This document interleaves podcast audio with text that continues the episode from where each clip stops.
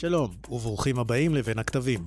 במסגרת הסדרה על השתנות צבאית, נדבר על התהוות איום המנהרות ברצועת עזה ועל איך צבא לומד. בין הכתבים סוגיות עכשוויות באמנות המערכה הצבאית בפרק נציג ניתוח של התפתחות איום המנהרות, נציג כיצד התקשה המטה הכללי לזהות את איום המנהרות כתופעה החורגת מאתגר טכני מבצעי, ונצביע על צורך עקרוני לבחון את יכולתו של המטה הכללי לממש את תפקידו כמנגנון למידה אפקטיבי ביחס להתהוויות לא מוכרות.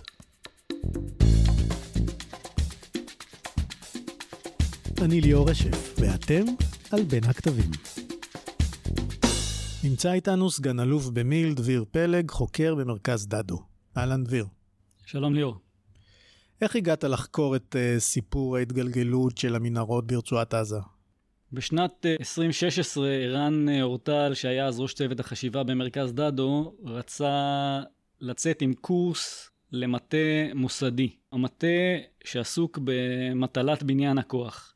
ובקורס היו אמורים להשתתף קצינים בדרג האלוף משנה מגופי בניין הכוח, ומכיוון שהיינו אחרי צוק איתן והתחלנו לחקור את אה, נושא התווך התת-קרקעי, זאת בעיה חוצת זרועות ופיקודים, חוצת מערכות, מערכת מבצעית ומוסדית, ולכן היא שירתה את הקורס הזה בצורה טובה. למה הבעיה הזאת מעניינת קורס בבניין הכוח? מקרה המבחן והתוכן עסק בתווך תת-קרקעי, אבל אנחנו בעצם רצינו לספר פה סיפור על מטה סיפור על הלמידה. מה זה למידה צבאית? מה ההגדרה? יש שלושה מנגנונים של למידה צבאית. למידה קרבית, למידה מוסדית ולמידה בסיסית. למידה קרבית היא למידה שמתארגנת סביב בעיה טקטית בעיקר, סביב בעיה חדשה, ולרוב מתאפיינת בחיכוך עם האויב. לדוגמה, החיכוך שקורה סביב הגדר בעזה. בלונים, צלפים, הפרות סדר, הדברים שאנחנו חיים אותם ביום-יום. והתוצאה של זה היא בדרך כלל השתפרות ומצוינות טקטית. למידה מוסדית היא למידה שלרוב מתקיימת בזרועות לבניין הכוח. אני חושב שזרועות נוטים לתת לבעיה חדשה פתרונות ישנים. למה אני מתכוון? היא מרחיבה פתרונות קודמים לדורות חדשים, דור ב' ודור ג'. מכיוון שהזרוע מאורגנת תמיד סביב פתרון מסוים, אז הפתרון לבעיה החדשה יהיה תמיד ספינת צער 4, 5 או 6, מרכבה 2, 3 או 4, אלה סוגי המענה של למידה... הפתרון הוא בעצם סגור בתוך הזרוע. נכון. למידה בסיסית היא בעצם חקירה ביקורתית של המציאות עם מענה חדש לבעיה חדשה. זה מחייב גם תיאורטיזציה בהקשר החדש, ומחייב מענה מערכתי שכולל התארגנויות חדשות ומשאבים מרובים. אני יכול לתת דוגמה, יכולת השמדה מערכתית של רק"ם, שאני חושב שדיברת עליו בפודקאסט עם אה, מאיר פינקל, איך אה, הצבא מתארגן לתת מענה להתקפת פתע של דיוויזיות אה, טנקים בסוריה. בתחילת שנות התשעים לדעתי, רמטכ"ל אהוד ברק. נכון. דוגמה נוספת, הקמת פיקוד העורף והקמת ההגנה אחרי מלחמת המפרץ. אלה דוגמאות ללמידה ש... חוללה משהו חדש לבעיה החדשה. מי אמון על הלמידה הזאת, הבסיסית? המטה הכללי אמון על אה, למידה בסיסית. אני יכול להציג פתולוגיה של אה, למידה לא נכונה דרך אה, חמשת הפרויקטים הגדולים הבאים, הכטמ"מים, הצוללות, הלוויינות, כיפת הברזל והגדרות של רמדה שמסתובבות בכל הגבולות שלנו. אלו פרויקטים שלא היית יכול לתאר את הלחימה הנוכחית אה, בלעדיהם. אני חושב שאלו פרויקטים שהזרועות התנגדו אליהם. מכיוון שהזרוע, כמו שאמרנו מקודם, היא בנויה סביב אה, היגיון מרכזי אחד. דוגמה, חיל האוויר בנוי סביב ההיגיון של אה, מטוסי הקרב, ולכן בבוא לפתור בעיות של צילום הוא יעדיף מטוסי צילום ולא לוויינים או כטב"מים. דיברנו על שלושה מודלי למידה, הקרבית, שאחראית עליה האוגדה, המוסדית, שזה זרועות לבניין כוח, והבסיסית, המטכ"לית. ועכשיו אנחנו מוכנים לקראת הצגת התובנות שלך ושל ערן לגבי התפתחות איום המנהרות.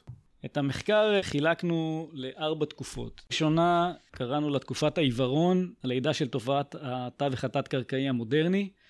התחלנו את זה בפינוי חצי האי סיני, בהקמת המכשול על ציר פילדלפי, שניתק את אה, רפיח והפך את רפיח לשני ערים, ישראלית ומצרית. בעצם אה, ניתק את מרקם החיים, ולכן היה הזרז לחפירת מנהרות רדודות, לא מורכבות, בשביל להמשיך את מרקם החיים בין המשפחות. הקשיבו, הקשיבו. בשעה 11:00 מפנה צה"ל את אזור ימית. השעה 11:40, 20 דקות לפני השעה 12, ואחרוני חיילי צה"ל עזבו ברגעים אלה ממש את העיר ימית ההרוסה ועושים את דרכם אל עבר הקו הירוק. אתם נעים לעבר הקו הירוק? לעבר כרם שלום.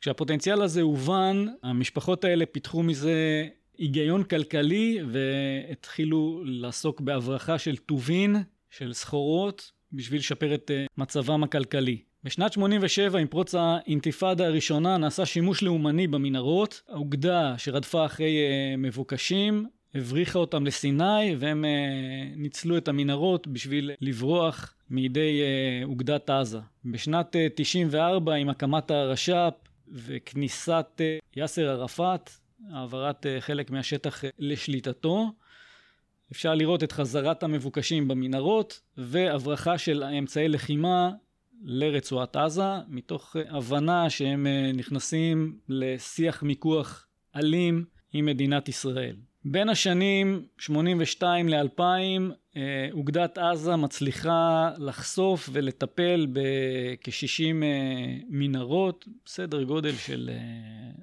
אחדות כל שנה. בשנת 99 השב"כ מצליח אפילו לסכל מנהרה שנועדה לחטוף חייל מרצועת עזה לסיני, זאת הייתה מנהרה קצת יותר מתוחכמת. עמוקה, עם אמצעי תאורה, טלפון, אפילו מסילה וקרונית. מנהרה שתסמן לנו את העתיד. בינתיים מה קורה אצלנו בשטח? האוגדה נמצאת במלחמה יומיומית נגד איום המנהרות ומצטיידת אה, במחפרים לחפור ולחפש אותם באמצעי אה, חשיפה אחרים. אה, בשנים האלה אפילו נקנה טרנצ'ר, כלי מרכזי לחפירה שהמטכ"ל שילם עליו הרבה כסף ואפילו התעניין מאוד בהישגים שלו. מפת מפרסם גם שני סקרי איתור מנהרות, זאת אומרת שמפת ער לבעיה הזאת, הוא מנסה לגבש לעצמו הבנה ופתרונות. אפשר לסכם את התקופה הראשונה כך: התווך התת-קרקעי המודרני נולד עם פינוי סיני כדי לחבר את רפיח שנחצתה, תחילה מתוך היגיון כלכלי ואחר כך גם לבריחת מבוקשים והברחת אמצעי לחימה. האוגדה, עד תחילת שנת 2000, מצויה במאמץ למניעת הברחות אמל"ח ואנשים באמצעות פעולות הנדסיות לאיתור ולהשמדת מנהרות. זאת אומרת שהשטח מזהה את האיום ומעברו להיבט הצבאי, אך המענה שניתן בהתאם ללמידה הקרבית הוא פעילות טקטית. הפיקוד והאוגדה לא ממוצים כסנסור למתרחש עבור המטכ"ל, ולכן המטכ"ל לא מזהה את המנהרות כאתגר ביטחוני, אלא כסוגיה כלכלית וכשסתום לשחרור לחץ. הוא כן מכיר בקושי שזה מציב על האוגדה בהגנה. המערכה השנייה בין השנים 2000 ל-2005 קראנו לה השתאות, מערכה שבעיקר התרכזה סביב ציר פילדלפי. בשנת 2000 צה"ל אה, נסוג מלבנון. היום אה, הזה הוא יום אה, היסטורי, 20... רביעי במאי אה, 2000 את אה, יציאת אה, צה"ל מאזור הביטחון. צה"ל השלים הלילה את היציאה מלבנון והשיב הביתה את הבנים בשלום. ומאותה תקופה גם חיזבאללה מתחיל לחפור נכסים תת-קרקעיים בדרום לבנון, אנחנו נדבר בשנת 2006 על שמורות הטבע. ב-2001 פורצת אינתיפאדת אל-אקציה, אנחנו בעימות עם הפלסטינים, אנחנו עדיין ממשיכים לחשוף אה, מנהרות, אבל בשנת 2001 תופעה חדשה, מתפוצץ מוצב טרמית, ואנחנו מגלים את מנהרות התופת. עד סוף התקופה הפלסטינים הצליחו לפוצץ בקרבת או מתחת לחמישה מוצבים של צה"ל, מוצבי חרדון, אורחן וה-JVT. חומת מגן, בעקבותיה גם הקמת גדר ההפרדה, הן תופעות אה, שחשובות מאוד בהבנה של אה, איום המנהרות, אני דוחה קצת את ההסבר על התופעה הזאת. בדצמבר 2003, בכנס הרצליה, ראש הממשלה שרון מכריז על ההתנתקות, ומכאן עד ספטמבר 2005 יש תהליך ארוך עם אישור חוק ההתנתקות ועד ההתנתקות שלדעתי מסמנת את קץ התקופה הזאת. דברים נוספים ומרכזיים שקורים בתווך הזה זה חדירה תת-קרקעית למתחם של ארז, יציאה מהמנהרה שם וביצוע פיגוע, וכמובן שני אה, אירועי הנגמ"ש, באחד מהם צוות המנהרות של אוגדת עזה, נפגע הנגמ"ש שלו, ומה קורה אצלנו? אנחנו רוכשים מכונות קידוח בעומקים הולכים וגדלים, מכונות של 12 מטר, דרך 17 מטר ועד 27 מטר. ואל מול uh, קולות החפירה שכל מי שהיה בצווים ברצועת עזה שמע בלילות מוקם uh, קיר שיגומים ומוטמנים גיאופונים מסביב למוצבים לנסות לאתר את החפירה ואפילו מוקמת פלוגת צמא אוגדתית בעזה ודיברנו על צוות המנהרות שהאוגדה מקימה. אלו התארגנויות שמוקמות באוגדה בעיקר לא על ידי המערכת המוסדית. רק בשנת 2005 מוקמת פלוגת סמור שמחזיקה צוות אחד קבוע באוגדת אה, עזה. שיא המצוינות הטקטית, אני חושב, מגלם צמד של כלי רקם, שאחד מהם נמצאים בו כוח של שמונה חיילים, ועל השני עולה מנוף שמרים כלוב ממוגן מנ"ט, חמוש במקלע מופעל uh, מרחוק, שמציץ מקיר השיגומים, הוא בעצם מהווה מוצב נייד. כי אל המוצבים הקבועים הייתה חפירה, וככה אה, הלמידה הקרבית פתרה את אה, נושא המוצב הקבוע ויצרה סוג של מוצב נייד. זה מסוג הדברים שלמידה קרבית אה, יכולה לעשות. אם ככה, בשטח אנחנו במרוץ חפירה לאורך ולעומק, מקימים מכשול פיזי, מבצרים אותו ובמקביל משמידים מנהרות. המטכ"ל עוקב בעניין אחר הלחימה של פיקוד דרום, הוא מגדיר את בעיית המנהרות בעיקר סביב נושא ההתעצמות בנשק תלול מסלול. מבחינת המטכ"ל הקרב החשוב הוא לא על המנהרות, המנהרות הן לא המוקד, אלא על פילדלפי. שמה... הנשק הוא שעובר בהם, שמוברח נכון. בהם, זה המוקד. זה המוקד, כן. הבעיה הטקטית של המנהרות, שמאוד מעסיק את uh, אוגדת עזה ופיקוד דרום, הם לא העניין, אלא ירי על העורף הישראלי זה הדבר שמטריד את, אה, את המטה הכללי, אה, זה הנושאים שהמטה הכללי עוסק בהם. אם כך, אפשר להגיד שאוגדת עזה ופיקוד דרום במלחמה, חמש מנהרות תופת מתפוצצות, הוא חושף כ-121 מנהרות אמל"ח, הוא מצוי בתחרות טקטית אינטנסיבית, ואפילו צופה צמיחת האיום ומיקודו בהוברס אחרי ההתנתקות. זה מדהים. מפקד האוגדה זכאי בריאיון שהוא נותן אה, לדעתי לאמיר רפפורט, הוא רואה את העתיד קדימה וכבר משנת 2004 הוא קובע שהפלסטינים ינצלו את היציאה משטחם כדי לחפור עשרות מנהרות מתחת לגדר. הוא אפילו מסתכל הרבה יותר רחוק ואומר שההצלחה האסטרטגית של המנהרות עלולה להביא לחיקוי על ידי חיזבאללה, כן? מבצע מגן צפוני. לפני ההתנתקות? כן. נדבר מה יקרה אחרי ההתנתקות? בהחלט. מפקד אוגדה שמצוי בחיכוך קרבי ומבין לאן האיום הזה מתפתח. גם מפקד האוגדה שהחליף אותו, אביב כוכבי, מגדיר שהאיומים שהולכים להתפתח לאוגדה שיושבת על הוברס מחוץ לרצועת עזה, זה איומים עוקפי גדר ומעטפת, ובראש ובראשונה תתפתח רשת של מנהרות חוצות גדר. כמו שאמרנו, המטה הכללי שמשנת 2001 מתמודד עם הקסאם הראשון, רואה בעיקר את התפתחות התמ"ס ומזהה את הבעיה של המנהרות כממוקדת בהברחות תמ"ס מסיני, וחושב גם שההתנתקות תייתר פתרונות של תת-קרקע, מכיוון שאנחנו נצא וציר פילדלפי יהיה פתוח. כלומר, הסנסור נקלט, המטכ"ל קולט את המסרים של האוגדה, אבל יש פער בפרשנות שלהם, במטה הכללי. התקופה השלישית, השתאות המערכה על ציר הוברס. צה"ל יצא מרצועת uh, עזה, מערכה בין 2005 ל-2012. אחד הדברים הראשונים שקרו בתקופה הזאת זה חטיפת גלעד שליט. חמש ושלושים לפנות בוקר הפלסטינים פותחים באש לעבר מוצבי צה"ל סמוך לקיבוץ כרם שלום. במקביל לירי הזה יוצאים שמונה מחבלים ממנהרה שנחפרה מן הצד הפלסטיני. שני חיילים נהרגים במקום, מפקד הטנק סגן חנן ברק והטען פאבל סלוצקר. המחבלים מצטערים לעבר התותחן שליט ולוקחים אותו כנראה בחיים. החוטפים נכנסו דרך מנהרה, ושבועיים אחר כך פורצת מלחמת לבנון השנייה, שבעיניי הייתה מלחמת תת-הקרקע הראשונה. מכיוון שהשיגורים של התמ"ס היו משמורות הטבע שהם יעדים תת-קרקעיים שנמצאים בשטח הפתוח, המבולדר והסבוך. וגם הלחימה בתוך הכפרים ובעיירות נעשה שימוש בתת-קרקע על ידי חיזבאללה. למה אנחנו לא זוכרים את זה כאירוע מכונן? אני חושב שהמחשבה שלנו על מלחמת לבנון השנייה העפילה על התחום הזה של תת-קרקע, היו שם דברים חשובים מאוד אה, לעסוק בהם וזה קצת העפיל. בשנת 2006 חמאס זוכה בבחירות ברצועת עזה, ומ-2007 משתלט על עזה, ואני חושב שאם עד עכשיו המנהרות של ארגוני הטרור היו של ארגון סורר נקרא לו, כי הרש"פ היה הארגון הרשמי, מעכשיו המנהרות הם שייכים לגוף מדינתי. ובעצם חמאס מפתח את התווך התת-קרקעי ככלי מדינתי, ראינו שעושה שימוש במנהרות לחטיפה, עכשיו הוא מסריד את uh, עצמו מפני תקיפות האוויר הישראליות. הפו שלו יורד לתת קרקע, גם התמ"ס בתת קרקע, גם uh, תעשייה הביטחונית שלו בתת הקרקע.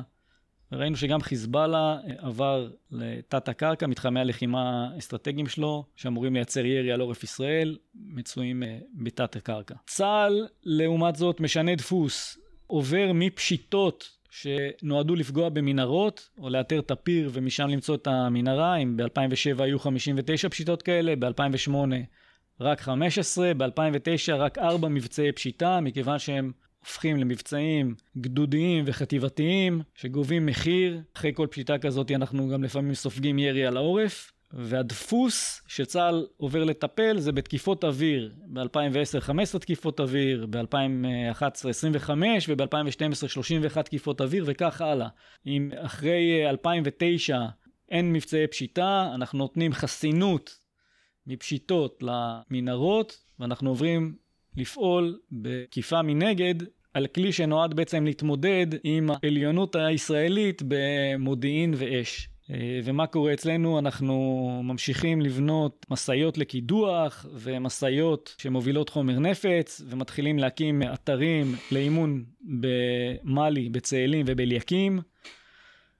וב-2009 אנחנו אפילו עושים הפעלה מבצעית ראשונה של משאית אה, חומר נפץ כזה, במבצע עופרת יצוקה. מפתחים תורה, הוראות לחימה ביעדים מבוצרים ותת-קרקעיים, והוראות לחימה בשטחים סגורים, אפילו מקימים אתר ניסוי. ב-2008 לראשונה המטכ"ל מוציא מסמך שנקרא מפת דרכים, שם את תת הקרקע על השולחן. אז אפשר להגיד שב-2008 המטה הכללי הבין. מצד שני, דן הראל, שהוא סגן הרמטכ"ל, הוביל את זה, והוא בא מפיקוד דרום. יכול להיות שהוא דחף את זה מהיכרותו את פיקוד הדרום. בעצם אבל מפת הדרכים חושפת לנו דפוס מאוד ברור, היא מטילה על כל גוף לעשות את תפקידו, חיל האוויר לעסוק בהפצצה מהאוויר, זרוע היבשה לעסוק בהגנת הגבול ובפשיטות, ואמ"ן בלהביא מודיעין. זה בערך הדרך שהמטכ"ל חושב על ההתארגנות שלו. הוא יוצא לעוד אה, מספר uh, תפיסות, תפיסה מטכ"לית מתפרסמת ב-2008 והיא חושבת והיא טוענת שאם יהיה תמרון, נפתור את בעיית התת-קרקע. אני חוזר למדיניות הפעלת הכוח שמפסיקה פשיטות בתקופה הזאת ועוברת לתקיפות אוויריות. בסיכום התקופה, על רקע מלחמת לבנון השנייה וחטיפת גלעד אה, שליט, ואירועים אחרים. סך הכל מתאווה ההבנה שמדובר באיום מהותי. לראשונה אנחנו חושבים שזה לא איום לוקאלי שקשור רק בפילדלפי, הוא לא זמני, שייפטר אם נצא מפילדלפי. אלא איום חוצה זירות והקשרים, והמטכ"ל יוצא עם מפת דרכים, כלומר מכיר בבעיה, אם כי עדיין מסרב להתארגן בצורה יהודית. יש פה עשייה רבה, גם בתחום הטול וגם בפעילות, אבל עדיין בצורה לא מתואמת וללא רעיון חדש. כלומר, המטכ"ל לא מכיר בצורך לפתח ידע אחר. המדיניות של הפעלת הכוח סותרת את ההבנה של הבעיה, באופן הדרגתי נפסקות הפשיטות הקרקעיות, אנחנו עוברים לתקיפות אוויריות, ספק מועילות, ונותנים חופש חפירה לחמאס בהבנות שאנחנו מגיעים איתו. פה אני חושב שאנחנו יכולים לספר על נקודה במחקר שהגענו לתובנה עמוקה. אנחנו בעצם הבנו שיש אסטרטגיה למדינת ישראל. האסטרטגיה הזאת היא, היא אסטרטגיית היפרדות. אנחנו רצינו להפסיק את החיכוך הזה והקזת הדם הקבועה, ואנחנו רואים איך מ-85 אנחנו מתחילים לסגת בלבנון עד רצועת הביטחון. 93, את הקמת הרש"פ והעברת הערים הפלסטיניות לאחריות הרש"פ, ואחרי זה נסוגים ב-2000 מכל רצועת הביטחון, וב-2002 הקמת גדר הביטחון באיו"ש, וב-2005 הנסיגה מעזה. בעצם אנחנו החלטנו להפסיק את החיכוך הזה ולהתייצב על קווים נוחים לנו.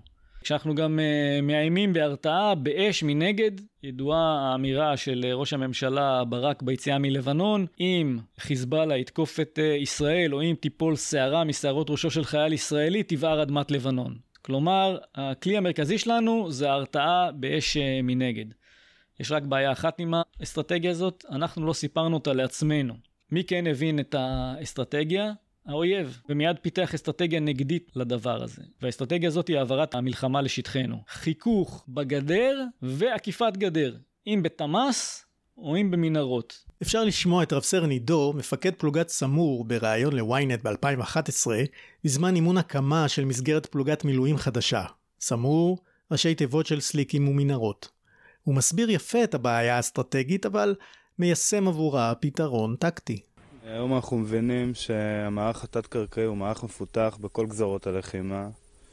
אה, האויב מבין שיש לו יתרון שמנטרל את החוזקות שלנו במרחב התת-קרקעי. אנחנו יודעים שקודם כל, כל המרחב אה, יהיה ממולכד, חלקו יהיה קשה לאיתור, וגם בתוך התת-קרקע עצמו תהיה לחימה.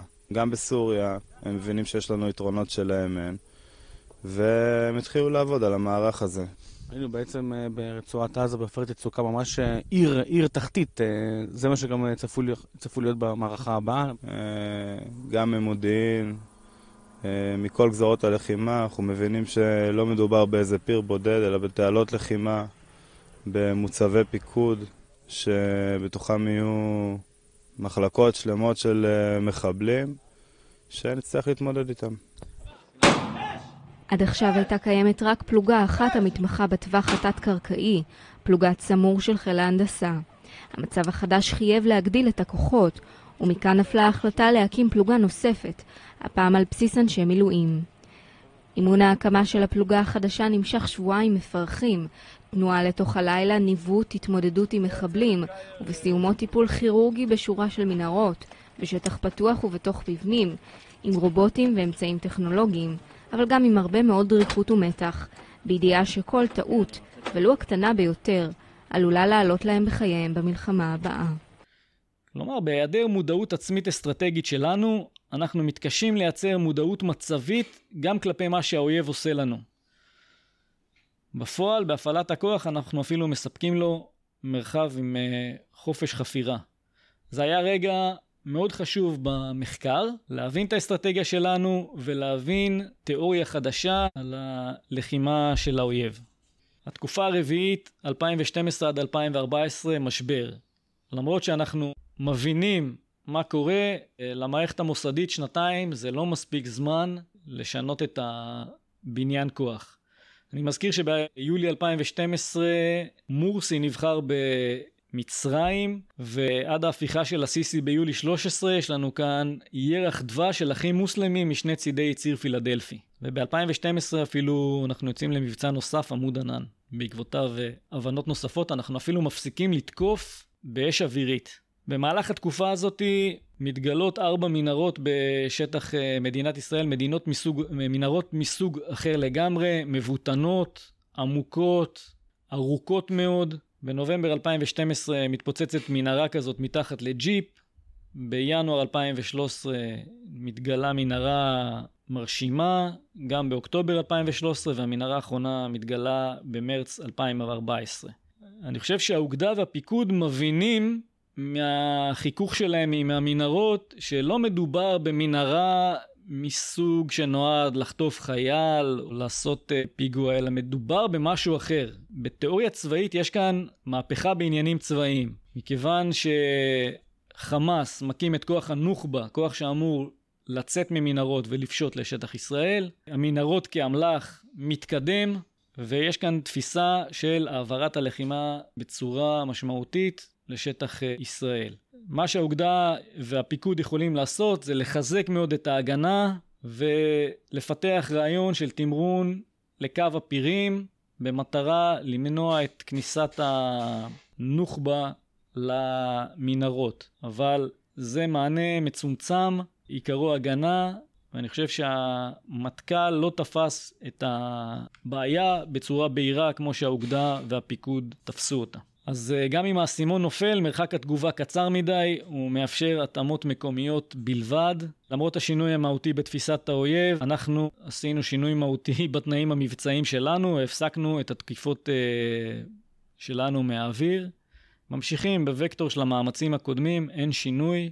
זהו, משאירים את המענה הפיקודי בעיקר uh, לפיקוד הדרום, ומתגלגלים כך לצוק איתן. תגיד, להבין טוב יותר את הבעיה, מתי איום מסוים הופך למגמה, או מתי איום המנהרות הופך להיווצרות של תווך לחימה תת-קרקעית? שאלה קשה. קודם כל, האיום של המנהרות הפך לתווך מהרגע שזה מנהרה. הפיזיקה בתת הקרקע מתנהגת אחרת, הגלים שבתת הקרקע מתנהגים אחרים, וגם הפעולה של האדם בתת הקרקע היא שונה לגמרי. הכלים שפועלים שהצבא פועל מעל הקרקע לא מתאימים לפעולה בתווך התת-קרקעי. זאת אומרת, מההתחלה האויב לקח אותנו לתווך אחר. יש גם אה, מדרגות של עלייה והסלמה באתגר. אם בהתחלה האתגר היה ביטחוני, שעסק בהברחות של אמל"ח או מבוקשים, מתישהו זה הפך להיות כלי, כלי של ארגון טרור, אה, שמשתמש בו לחטיפה ומשתמש בו לירי של אה, תמ"ס, ואחר כך מדרגה גבוהה יותר, זה הופך להיות כלי מדינתי.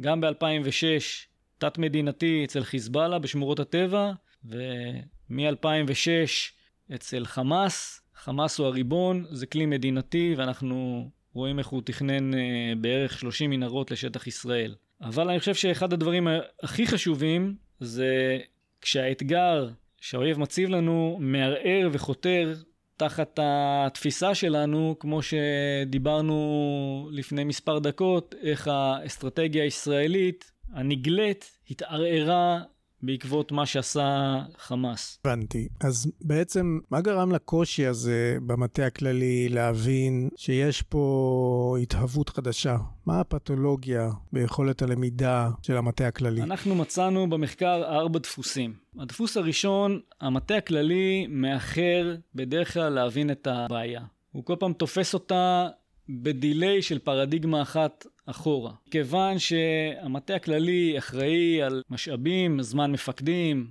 כסף והתארגנויות, הוא גם נדרש בהגדרה של בעיה להתחיל ולתת לה מענה. זה דבר שנכנס לתחרות על משאבים, והמטכ"ל לא אוהב את התחרות המשאבית הזאת בתוכו. הדפוס השני, המטכ"ל נגרר לבקרה על דרגים כפופים. עוקב מקרוב מאוד אחרי המאבק הטקטי של פיקוד דרום והיחידות השונות, אבל שוב, נמנע מליטול יוזמה, יוזמה מודעת, ונמנע מלהבין את האתגר באופן עצמאי. הוא נשען על הפיקוד, וככה הוא גם נגרר אחרי ההבנות הטקטיות והפעילות הטקטית שמאפיינת את מי שפועל בשטח. זה הפרדה לגיטימית של פיקוד ושליטה. נכון, אבל אנחנו דיברנו על הלמידה הבסיסית. רק המטכ"ל יכול להבין את המסגרת התיאורטית הרחבה של האסטרטגיה שלנו, שהוא מעצב אותה, ולהמשיג את המענה של האויב. זה לא משהו שיכול לקרות בלמידה הקרבית. ואם הוא לא עושה את זה, אז אף אחד אחר לא עושה את זה. מצאנו דפוס נוסף, שלישי, המטכ"ל מעדיף סטטוס קוו ארגוני. מכיוון שהמטכ"ל יכול לקרוא לזה סביבה של תחרות פוליטית בין ארגונים. תחרות על משאבים. גם על משאבים, אז המטכ"ל מעדיף לא להכריע בין הארגונים ולא לתעדף, אלא להימנע מקונפליקטים ולכן לשמר סטטוס קוו ארגוני. חיל האוויר ימשיך לעשות את מה שהוא עושה הכי טוב, המודיעין לאסוף מודיעין והיבשה לעשות יבשה. והמאפיין הרביעי היא העמדת מסגרת אסטרטגית מפרשת לתופעות הטקטיות. זה לא מספיק שהמטה הכללי מקפיד להיות בקיא במה שמתרחש בפיקוד דרום, לעקוב וגם לסייע בהעמדה של אה, דרילר או טרנצ'ר כזה או אחר. המטכ"ל לא אמור לדון בבעיה של מנהרה או של הברחה. המטכ"ל צריך להעמיד הקשר של תפיסה אסטרטגית רחבה כרקע לדיון תת-הקרקע. זה הסיבה שהוא לא הבין שהקטן הזה הולך להיות גדול מאוד. והאי הסבר של מסגרת תיאורטית אסטרטגית מנעה ממנו להבין שהאתגר הזה ילך ויתפתח, ילך ויאתגר, וכל פעם האויב יכניס שכבות נוספות של אה, אתגרים מביטחוני לחטיפה, להעברת הלחימה לשטחנו. מי שהיה מעמיד אה, מסגרת אסטרטגית היה יכול, עשוי, להצליח לזהות את זה כמו שראינו שהמהוגים הצליחו לזהות. ולסיום, מה אתה משער שהיא התופעה הבאה שאנחנו מפספסים? טוב, זה כבר שאלה של נבואה. של נבואה בסיסית. של נבואה בסיסית, יפה. אנחנו סיימנו את המאמר בזה שהצבענו על תחום הסייבר ועל האתגרים ברום הקרוב לקרקע כאתגרים הבאים שצריך אה, לפצח אותם. אני חושב שעדיין אין לנו אגף סייבר, זה אומר שגם הסייבר מתנהל בין uh, זרועות ופיקודים. והתחום השני שאנחנו הצבענו עליו אלה אתגרים ברום הקרוב לקרקע. אני חושב שהמלחמה האחרונה בין הגורנו קרבאח, בין ארמניה לאזרבייג'אן, הראתה התפתחויות uh, גדולות מאוד. מה קרה בנגורנו קרבאח? בנגורנו קרבאח, הזרים עשו השתנות גדולה מאוד והצטיידו בכטב"מים וחימושים אה, נוספים, והצליחו לפגוע קשות בארמנים שהתבססו על צבא תעשייתי מהדגם של טנקים אה, עוצבות אה, רקם. רחפנים עשו בהם שמות, אני חושב שהם הצליחו להשמיד בסך הכל על ידי כל האמצעים שלהם כ-500 כלי רקם. וואו וואו. בהחלט סימן ותמרור. גם המקרים בשומר חומות, הם מראים שיש גם התפתחויות באויבים הקרובים לנו. שוב פעם, זה אתגרים שהם נכנסים בין הארגונים הקבועים שלנו, בין חיל האוויר. מה, רחפנים? כן, רחפנים וכטב"מים. בלונים. בלונים. לבין היבשה שנמצאת על היבשה, לבין הל"א או התקשוב שנמצא בספקטרום האלקטרומגנטי, והם מוצאים את הנישות האלה, ושם הם uh, מאתגרים אותנו. טוב שחושבים על הדברים האלה. דביר פלג, תודה רבה. תודה לך.